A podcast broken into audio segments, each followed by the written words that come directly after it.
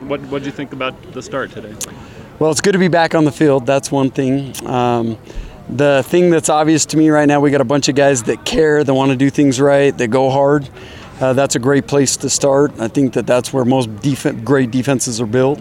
Um, I thought the organization and detail of just everything that went on today was very good. So, um, really good day one practice. Uh, you're going into a league that has a reputation for high-powered offenses.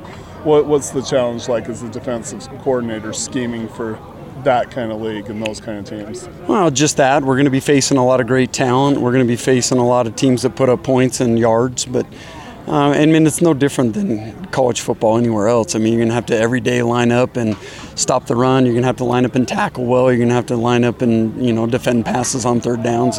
So I, I think we focus more on just the task at hand. How do we get better each day right now? And obviously, we'll take one opponent at a time as we get to the season. What are the key objectives? You touched on improving each day, but what are the key objectives over the next few weeks as you get ready for the season? Well, establishing depth is critical right now. We got to figure out who our playmakers are, who we can most rely on when, you know, when we need a play that's got to be made. Who are those guys that that are going to step up and make it? Um, we, we have a lot of new faces. We've taken some transfers out of the portal. We've taken a bunch of young freshmen that have just joined us that we expect to be really good players. So uh, I, I, would say depth, getting better with assignments and scheme is going to be critical, and then just finding out exactly who we are and our identity and personality.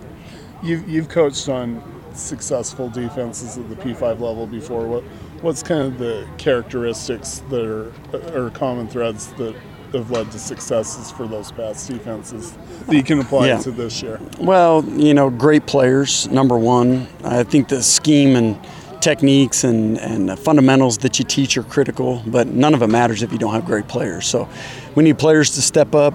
Uh, they got to learn the schemes, they got to learn the systems, and then bottom line, great defense comes down to being tough, discipline, and tackling. Is there any personnel that you're expecting to arrive in camp at a later date? Uh, there are a couple guys still that uh, will join us here in the next couple days. I can't comment on some of them that haven't joined yet. So, yep, there will be some that will be joining us still. As you looked at today, did anybody stand out for you? I know you haven't looked at the film yet, but just um, the eyeball test from, from watching. Standouts today. I liked the interior D lineman. I thought I, I saw Caden Haws show up a couple times. Nice Amahe showed up a couple times. Uh, Eddie Heckard looked really good in coverage. Jakob Robinson. I really like the corner group. That that group's coming along. We added some really good depth to that group, and we got some good young players that are going to step up. Uh, the backer depth is probably the biggest improvement that I've seen from spring ball to now. Is that group got really deep, really fast, and with a lot of guys that can play. Eddie obviously was a standout for you at Weber State. How, how much of a difference maker is he going to be in that secondary for you? Well, we expect him to play great, and if he does what he's done throughout his career, he will do that. Um, and you know he, he's smart enough to know that he doesn't have to make every play. He needs to make the ones that he's supposed to make. He needs to be in the right positions at the right time. Because the reality is with Jakob Robinson and you know Cam Garrett, Mory Bamba, and the other corners. I mean the, the reality is those guys can play. They can cover. Um, he doesn't have to do everything. He's just got to be himself. Spring ball was pretty physical. Uh, do you expect to be physical? Uh, no, not as physical as spring, but we got to be able to hit. We got to be able to tackle. We got to get after each other a little bit. Um, it's still football, and football's won by tackling and blocking and being physical.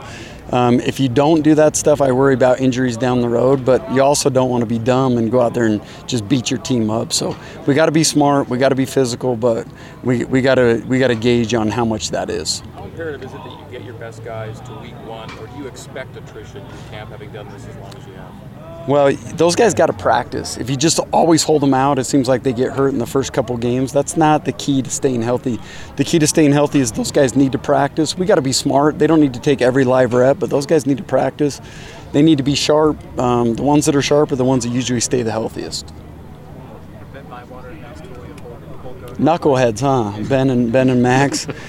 you know what? It's so good to have those guys back. They add great players one to the to the starters and then that just creates so much depth in that linebacker group so it's good to have them back they were a little rusty today i'll tell you that but that's to be expected i mean when you don't go through spring ball and you haven't played since before the surgeries they both had they're going to be a little bit rusty, but I expect those guys to be phenomenal players here and really standing out in the next couple days. What's been your early impressions of uh, Love him.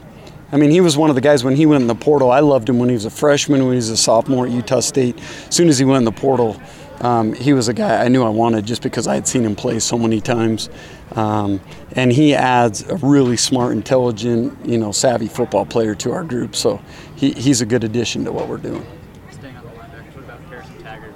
Yeah, he showed some the the speed and athleticism that um, he was known for in high school and what made him such a high caliber recruit. He, that showed up today. Um, like I said, that group is deep, and you're going to have to be a really good player to get on the field this year in that group.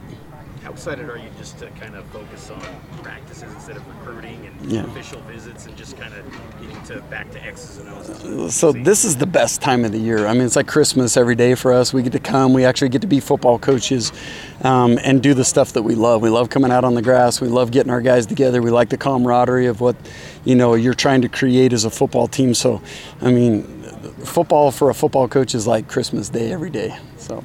You got to focus on these boys, but do you pay much attention to the world stuff? You know, the realignment stuff, all that talk. You- I mean, obviously this is the main priority, but is that a, is that something that gets talked about a lot or looked at? No, I mean, do we do we hear rumors and rumblings and things that could happen or are happening? Happening, we do, but really, as a football coach, you try to stay one day at a time or one week at a time. You can't get too caught up in everything else that could happen. So, I, I try to stay away from a lot of the rumors or some of the stuff that could happen.